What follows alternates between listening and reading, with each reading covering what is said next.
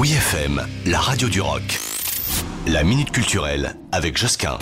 Pour répondre à l'urgence numérique, Emmaüs Connect lance un appel au bénévolat. L'objectif, embarquer 1200 nouveaux bénévoles dans le combat contre la fracture numérique. Et oui, il faut le savoir, à la fin de cette année, on compte près de 14 millions de personnes exclues ou qui vont être exclues de services essentiels en raison du passage au tout numérique.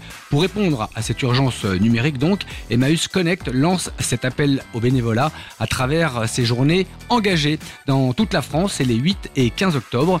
Dans ce contexte où le bénévolat montre aujourd'hui quelques signes d'essoufflement, oui, suite à la crise sanitaire, eh bien il y a urgence pour Emmaüs Connect. Tous les jours, via Emmaüs, nous voyons la force du bénévolat pour combattre l'exclusion numérique et sociale. Notre dernière évaluation d'impact le confirme. Sur 394 personnes interrogées, 95% disent avoir progressé et repris contact avec leurs proches depuis qu'elles viennent chez Emmaüs Connect. Alors pour plus d'infos, euh, comment faire pour aider connaître les villes concernées, je vous conseille vivement l'adresse emmaüs-connect.org.